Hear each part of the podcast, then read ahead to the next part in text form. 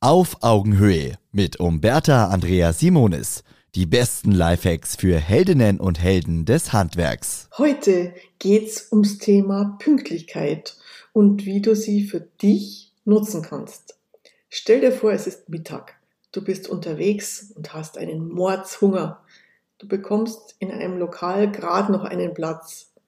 Die Servicekräfte laufen hektisch an dir vorbei. Kein Blickkontakt weißt eigentlich genau, was du willst, aber es müsste halt nur einer mal vorbeikommen. Dir ist schon ganz schlecht vor Hunger. Außerdem hast du bald den nächsten Termin. Gefühlt sitzt du jetzt schon eine halbe Stunde da und wartest. Die Servicekraft aber ist in dieser Zeit kilometerlang gerannt und hat den Kopf voll. Sie spürt gar nicht, wie sich für dich die Zeit wie Kaugummi zieht. Und genauso ist es, wenn Kunden auf dich warten. Du sitzt beispielsweise im Auto, im Stau, kämpfst mit der Umleitung, bist unter Strom. Dein Kunde sitzt zu Hause und fühlt sich, je mehr du dich verspätest, genervt, nicht respektiert, in seinem Bedürfnis nach Autonomie eingeschränkt. Er telefoniert in deiner Firma hinterher und macht seinem Unmut Luft. Aber keiner weiß was und deine Kollegen erreichen dich auch nicht. Als du dann endlich verschwitzt und sichtlich angespannt beim Kunden ankommst, blafft er dich gleich erstmal an. Du entschuldigst dich oder blaffst zurück, je nach Typ.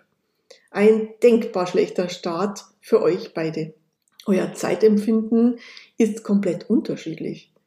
Diese 20 Minuten für dich sind im Stau nicht spürbar, aber für den Wartenden eine Ewigkeit. Nun, wie geht's entspannter? Wenn du merkst, dass du den Termin oder das vereinbarte Zeitfenster nicht einhalten kannst, ruf deinen Kunden rechtzeitig an. Sprich ruhig, entspannt und deutlich. Melde dich mit deinem Namen und Firmennamen, verwende den Namen deines Kunden. Gib ihm eine verlässliche Information, eine klare Orientierung. Das könnte sich dann so anhören. Hallo Frau Meier, hier ist Thomas Schneider von der Firma Kraft. Es tut mir leid, aber ich stecke hier in einem Stau und es ist im Moment nicht abzusehen, wann es weitergeht. Ja, das ist wirklich sehr ärgerlich.